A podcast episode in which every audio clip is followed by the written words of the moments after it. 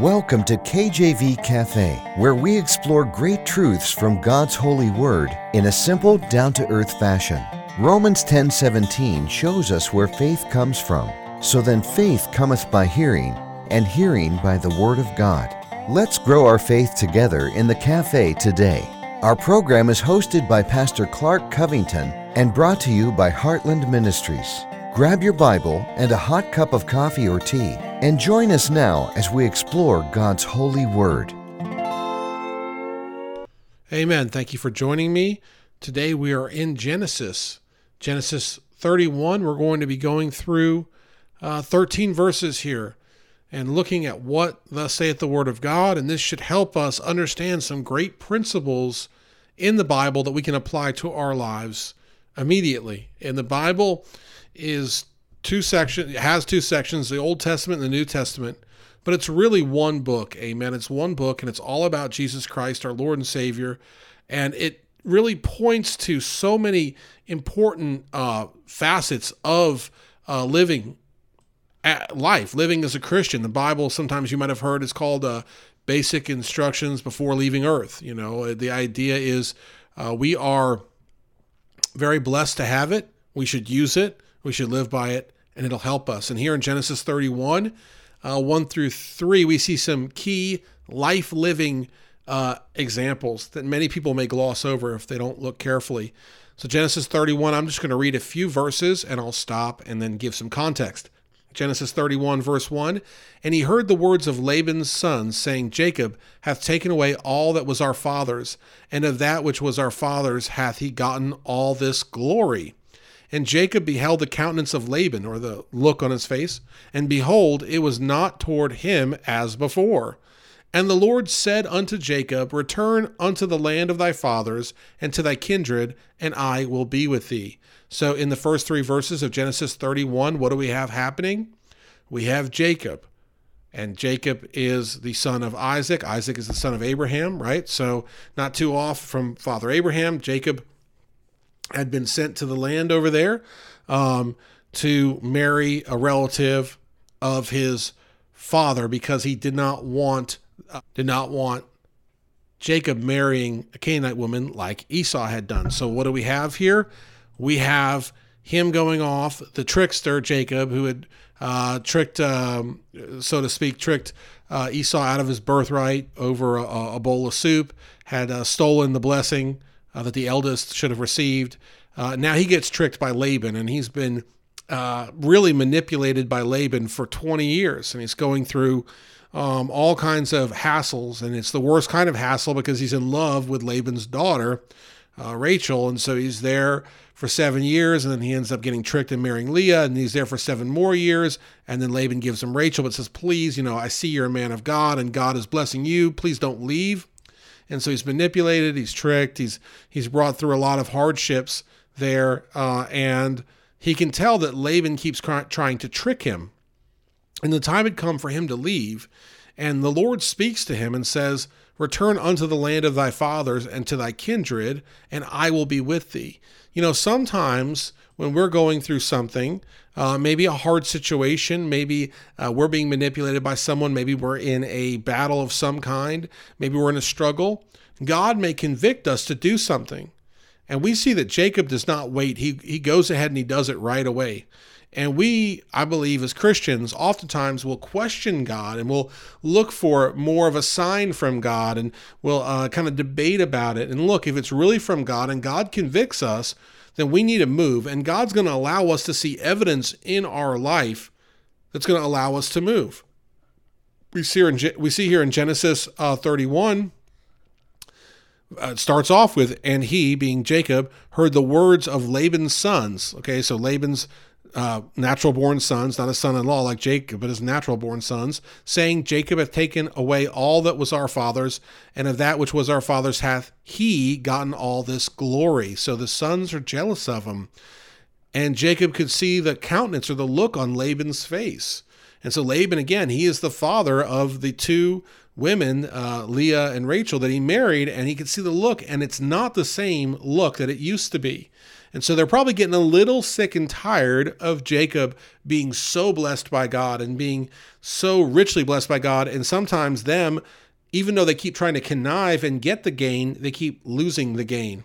And so, what that is, in a way, I believe it's God's providence that allows Jacob to kind of wake up and smell the coffee, so to speak, to wake up and see, hey, maybe I'm not as welcome here as before. Hey, maybe things aren't going to be as as uh, cordial as they have been. Maybe they're going to get worse. And so the Lord plainly says to him, "Return to your to your land, to your fathers. You know, get out of there, go back to Canaan." But in not just speaking it the Lord also shows him through other people what's going on. And when we look around at our circumstances, as we face battles and as we feel convicted by the Lord to do something, the uh, people around us can help reinforce what God is communicating to us. And God will use other people in circumstances. And again, especially if it's people that are unaware of what God's convicting you to do, and they're all kind of communicating the same thing to you, and the Lord is convicting you to do it, now you really know it's of God. And here's what we need to understand for the last 20 years, uh, Jacob, who basically grew up now in this land uh, and had many children in this land and uh, had two wives, two concubines, so at least four there, women in his life in this land, had gained much in this land. He's now going to look at immediately getting up and getting out of there. And so that's not going to be convenient. It's not going to be easy. Following God is always right and it's always fruitful, no matter how scary it might look at the time. Sometimes the Lord calls us to do things that seem pretty frightening. And I remember when I was praying about the radio ministry, uh, the Lord had convicted me to get involved in it. And I was not necessarily putting it off, but I was thinking, oh, well, maybe that's just me, you know, thinking that way, being in the media world or something. But the Lord had kept tugging at my heart about it. And it was a little frightening to start. But as I took that first and second and third step, I realized that there was reinforcement there. It's what God wanted me to do. It's what God called me to do. And it's bearing fruit. Amen. So that's a simple example. But what is the Lord calling you to do? What has the Lord put on your heart? What signs and circumstances is God using in your life to kind of communicate that or kind of usher you along? You know, we're called uh, sheep in the Bible, and sometimes you'll get a stubborn sheep, and that sheep doesn't really want to move or doesn't want to go where you want it to go. And as I, I don't, I've never owned sheep, but as I understand, sheep kind of like to wander around, kind of aimlessly. Oh, this looks good over here. Oh, this looks good over there. I drive by a pasture full of sheep almost every day, uh, taking our oldest to school, and again, they're just kind of here, there, and everywhere. And so maybe some of us are here, there, and everywhere, and God wants to guide us down a certain path, and He's going to have to kind of prod us and convict us, and He'll use others in our lives to do so. All right, let's continue on in Genesis 31, verse 4. And Jacob sent and called Rachel and Leah to the field unto his flock, and said unto them, I see your father's countenance, or the look on his face, and that it is not toward me as before, but the God of my father hath been with me. And ye know that with all my power I have served your father. And your father hath deceived me and changed my wages ten times, but God suffereth suffered him not to hurt me. Uh, let's see here, make sure I'm stopping at the right place. So we see uh, I am stopping at the right place. So we see here that the Lord won't leave us without help. So first we see a call to Jacob, a conviction on Jacob that he needs to leave. We then see that there are others that are helping reinforce that conviction.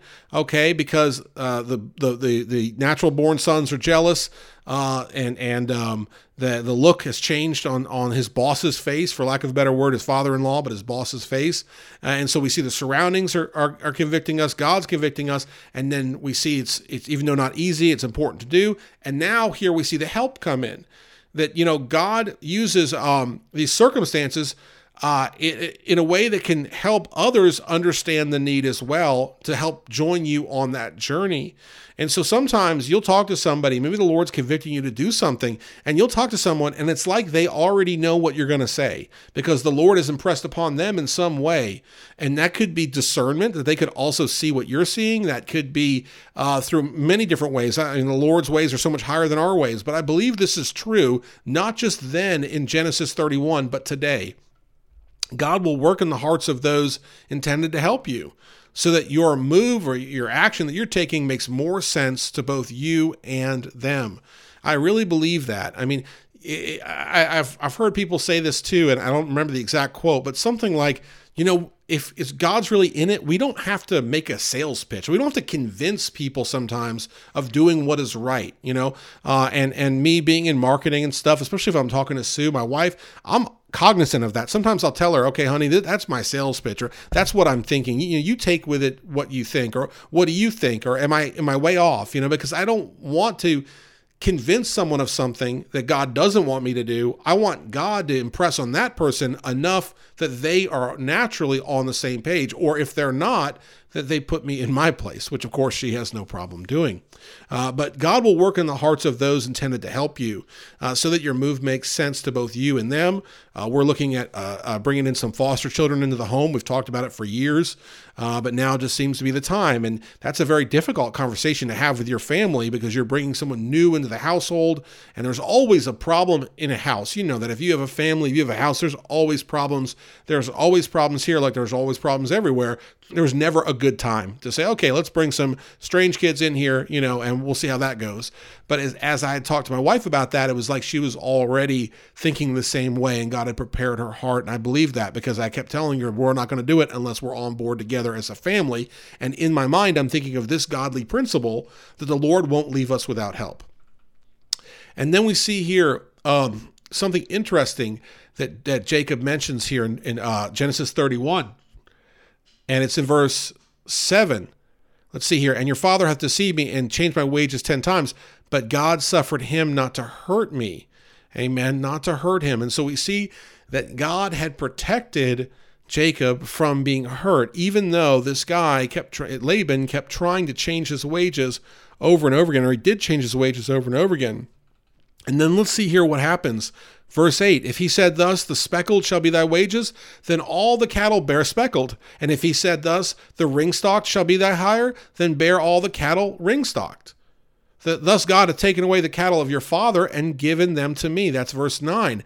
And so what what you have to think of this time, okay? What was valuable in a time, uh, Bible times, time of Jacob, what was valuable then agricultural resources. So, literally, uh, seeds. You'll read later on in Genesis that Joseph gives his brothers and his family seeds to plant, to sow, so they can grow things. You can go to Dollar Tree and get a bag of seeds for a dollar, I think. You know, you can go to Walmart and get seeds for, for very little. But back then, seeds were very valuable because that was a crop that you could then grow and eat and also trade and sell. Water was very valuable back then. A well would be very valuable. We'll get to that in a little bit. But water was very valuable back then. Today, we take water for granted, right? You just turn on the tap, you don't think much about it. Um, and cattle. So cattle was a sign of wealth. Uh, you know, uh, Job, right?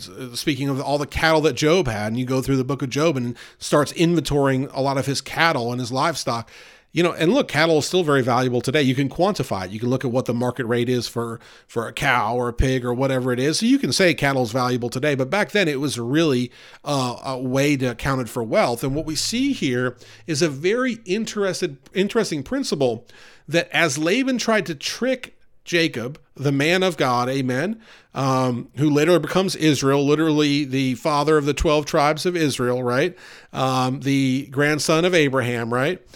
As God tries to trick Jacob, or not God, if as Laban tries to trick Jacob, God blesses Jacob more and more. And so we see, you know, these types of um, livestock Thus, if he said, The speckled shall be thy wages, then all the cattle, cattle bear speckled. And if he said, The ringstock shall be thy hire, then, uh, then bear all the cattle ringstraked. And so we see that God was blessing. Was that anything Jacob did? No, other than believing on God.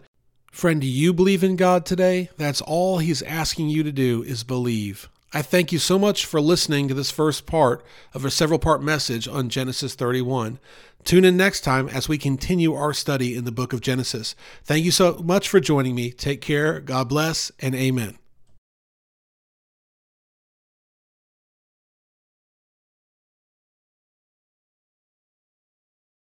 Thanks for listening to this episode of KJV Cafe. Have a question for Pastor Clark? Email him directly at clark at enduringpromise.org or visit kjvcafe.com and click the envelope button on the homepage. Our program is hosted by Pastor Clark Covington and brought to you by Heartland Ministries. We'll close today with Psalm 119, verses 166 through 168. Lord, I have hoped for thy salvation and done thy commandments commandments. My soul hath kept thy testimonies, and I love them exceedingly. I have kept thy precepts and thy testimonies, for all my ways are before thee.